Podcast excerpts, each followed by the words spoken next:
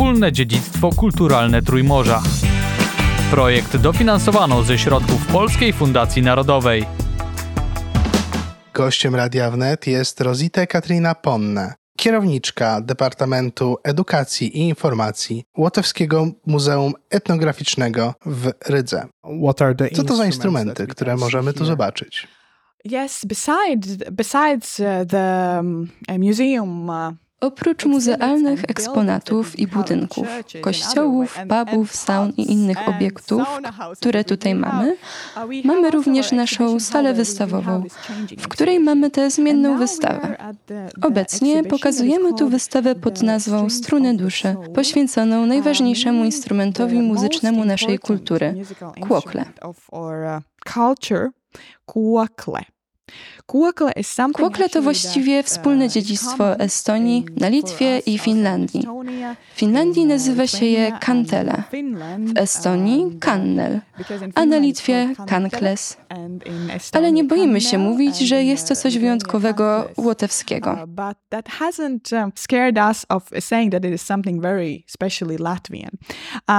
Pomysł na tę wystawę przyszedł przy okazji festiwalu pieśni i tańca, który mieliśmy w tym roku, na początku tego roku i który obchodził 150. rocznicę istnienia.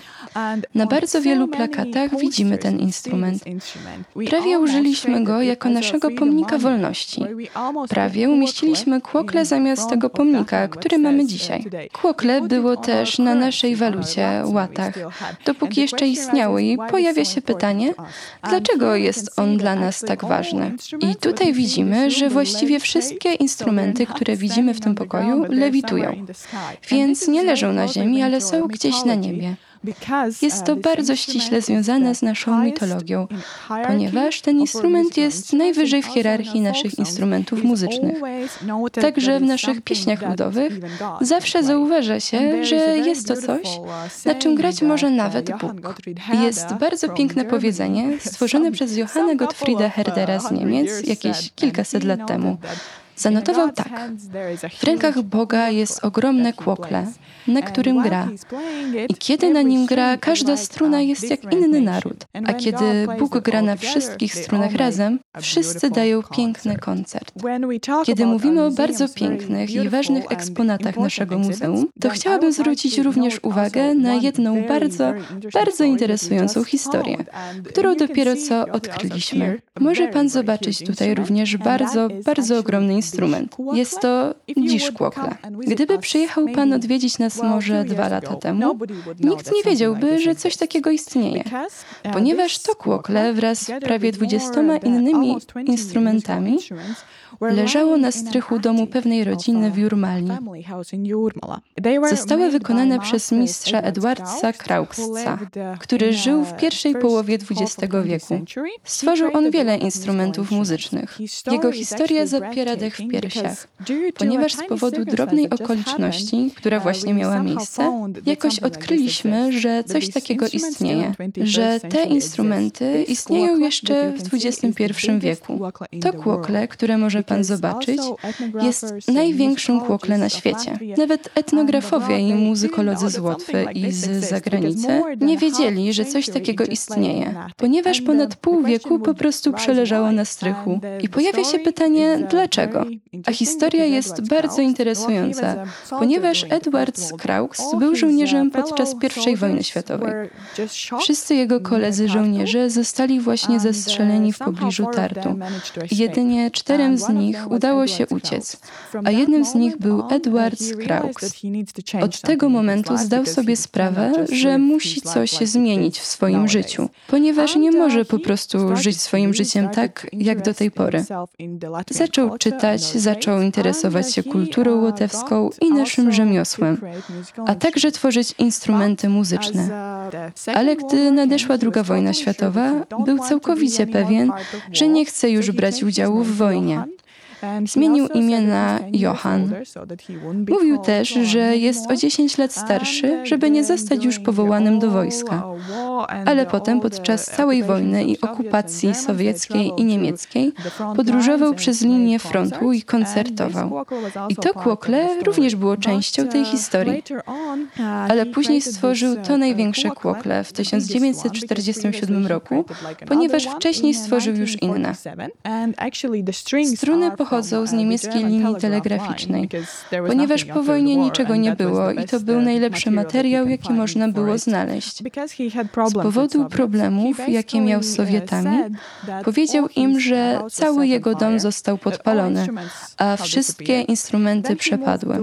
Potem przeniósł się do Jurmali wraz z rodziną. I cóż, po kilku latach zmarł, a jego rodzina nie wiedziała o tym, że instrumenty wciąż tam są, ponieważ napisał list, umieścił go w książce i dopiero później jego rodzina dowiedziała się, że nadal istnieją i po prostu są ukryte na strychu. I tak dzięki współpracy z Ryskim Towarzystwem Łotewskim stworzyliśmy kopię tego instrumentu, która żyje własnym życiem. Nie można zobaczyć jej tutaj w muzeum, ponieważ podróżuje przez Łotwę i miejmy nadzieję, że pewnego dnia za granicą. Ale oryginał, który ma 2 metry i 9 centymetrów długości, jest teraz na szczęście tutaj w muzeum wraz z całą kolekcją. Ten przykład pokazuje to uczucie, jak ważna jest dla nas kultura ludowa, jak ważna jest dla nas muzyka i te uczucia, które w nią wkładamy, ponieważ widzimy tutaj instrumenty muzyczne kłokle. Co ciekawe, pierwsze znaleziska archeologiczne kłokle pochodzą z Gdańska w Polsce, już z Wieku. Ale tutaj na Łotwie znaleźliśmy pierwsze znaleziska archeologiczne z XIII wieku. Ale nadal gra się na nim dzisiaj w XXI wieku. Na Łotwie mamy coraz więcej twórców, mistrzów, którzy tworzą kłokle, a także nowe pokolenie muzyków, którzy grają dzisiaj na kłokle. Zanim rozpoczęliśmy dzisiaj naszą rozmowę tutaj w Rydze, rozmawialiśmy o jednej piosence i chciałabym ją teraz zagrać. Jest to stara łotgalska piosenka ludowa. Niektóre słowa mogą brzmieć bardzo podobnie do polskich, ale nie mnie to oceniać. Sam pan powie.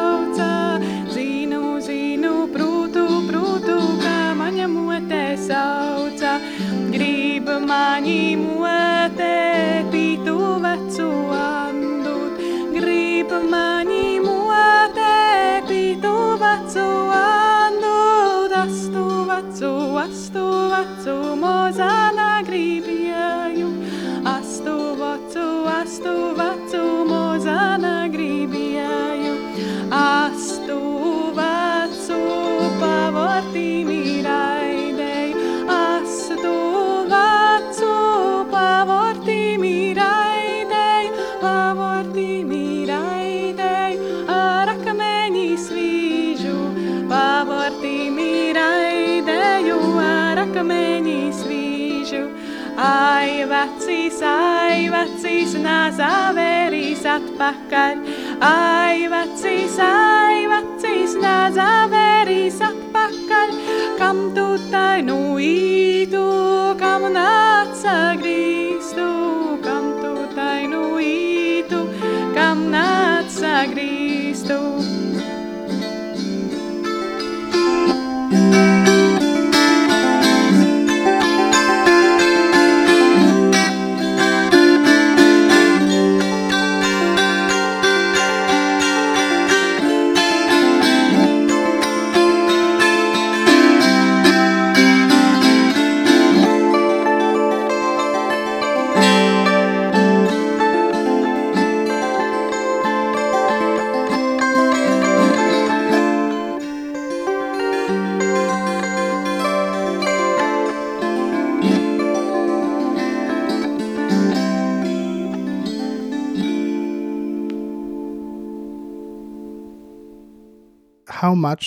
Ile kosztuje kłokle? Jak powszechne jest? Czy można pójść do sklepu i je sobie kupić? To zależy, bo w ostatnich latach mamy coraz więcej mistrzów kłokle, a właściwie także coraz więcej osób grających na kłokle. I z tego powodu powoli sytuacja ewoluuje. Najtańsze kłokle, które można kupić, prostsze w formie, można kupić już od około 180 euro. Ale jeśli chcesz jakoś spersonalizować swoje kłokle, uczynić je wyjątkowym, a także z większą ilością strun i zdecydować, jaki rodzaj drewna ma być użyty, wtedy oczywiście kosztuje ono więcej. I tak naprawdę nie można iść tak łatwo do sklepu i go kupić, ponieważ każdy instrument również do dziś jest specjalnie tworzony dla każdego grającego. Więc mówisz na przykład, jakiego rodzaju ornament chciałbyś mieć na swoim instrumencie, jaki dźwięk chciałbyś, jakiego rodzaju struny, jak duża jest twoja dłoń żebyś mógł ją wygodnie umieścić na instrumencie. Jeśli chodzi o ornamenty, chciałabym również powiedzieć, że kłokle zdobione są tym samym ornamentem słońca. Za kłokle stoi długa historia mitologicznego znaczenia tego instrumentu. Mamy kilka źródeł, według których ludzie niegdyś tworzyli ten instrument, kiedy ktoś z rodziny zmarł. Wówczas szło się do lasu, ścinało drzewo, sezonowało je, by było gotowe do zamienienia w instrument. A potem robiono ten instrument i wierzono, że jeśli będzie się na nim grać przez pewien czas, będzie się w stanie skomunikować ze swoim przodkiem. Dziś powiedziałabym, że jest to dobry sposób medytacji dla narodów bałtyckich. W ten sposób medytujemy. Każda kultura ma różne praktyki medytacyjne. Cóż, to jest nasza. Wróćmy jeszcze do ornamentyki. Oryginalnym etnograficznym motywem jest słońce, kształt słońca, który w jakiś sposób symbolizuje bycie między dwoma słońcami. Więc świat, w którym żyjemy dzisiaj, a także, cóż, inny świat, w którym, jak wierzył ludzie, żyją nasi bliscy, których już nie ma z nami. Niektóre z instrumentów są bardzo bogato zdobione, takie jak dishkłokle z jego wyjątkowymi bokami.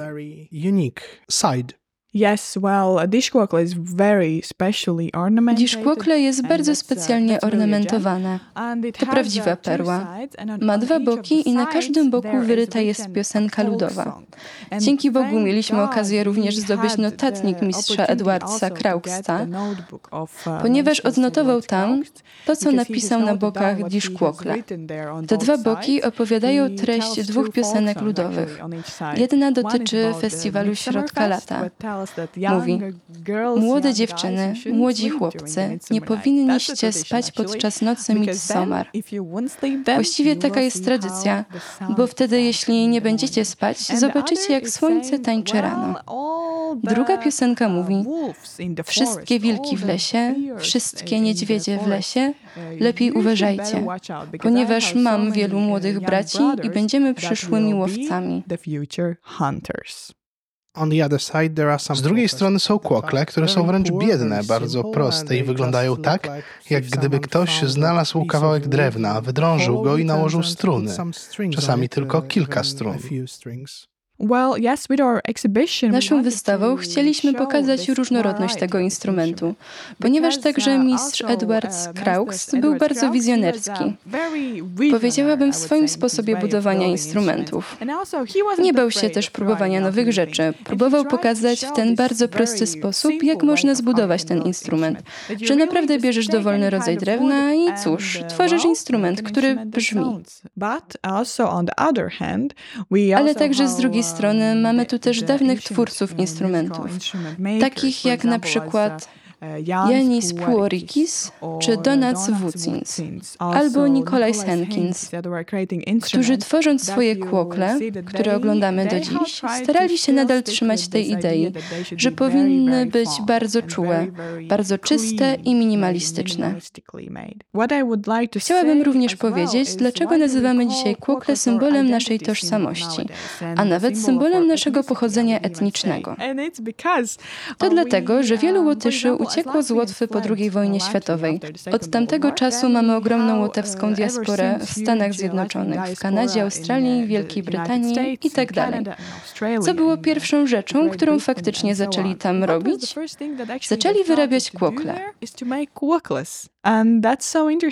I to takie interesujące, ponieważ stworzyli tam inny sposób tradycyjnej gry, ponieważ zaczęli grać na kłokle w zespołach. Było wtedy też kilku twórców kłokla. Miałam okazję również przeprowadzić wywiad z Łotyszami za granicą. Na przykład jedna pani z Australii, która urodziła się tam, ponieważ jej babcia uciekła tam po wojnie, powiedziała, że czasami nikt w rodzinie nie wie już, jak grać na kłokle, ale z jakiegoś powodu uważają za bardzo, bardzo ważne, aby ten instrument pozostał w pokoju, nawet zamknięty w szafie, ale żeby był. Dzięki temu możesz pokazać, że jesteś Łotyszem. Możesz jakoś pokazać swoją tożsamość i poczuć, że do czegoś należysz. Bo nawet jeśli nie mówisz już po łotewsku, nie znasz języka, nadal możesz grać na tym instrumencie i grać piosenki, które grała twoja babcia. I myślę, że jest to coś, co może być podobne do Polski, ponieważ macie też ogromną diasporę. Cóż, powiedziałabym prawie na całym świecie. Są takie cechy, które sprawiają, że jesteś Polakiem czy Łotyszem. I jakoś wybraliśmy, mimo że istnieją podobne instrumenty również u naszych bratnich narodów, wybraliśmy, że będzie to kłokle. Jak trudno jest grać na kłokle? Widzę, że niektóre z nich mają tylko sześć strun. Czy można jakoś zmieniać wysokość dźwięku, czy jest się ograniczonym do tych sześciu nut?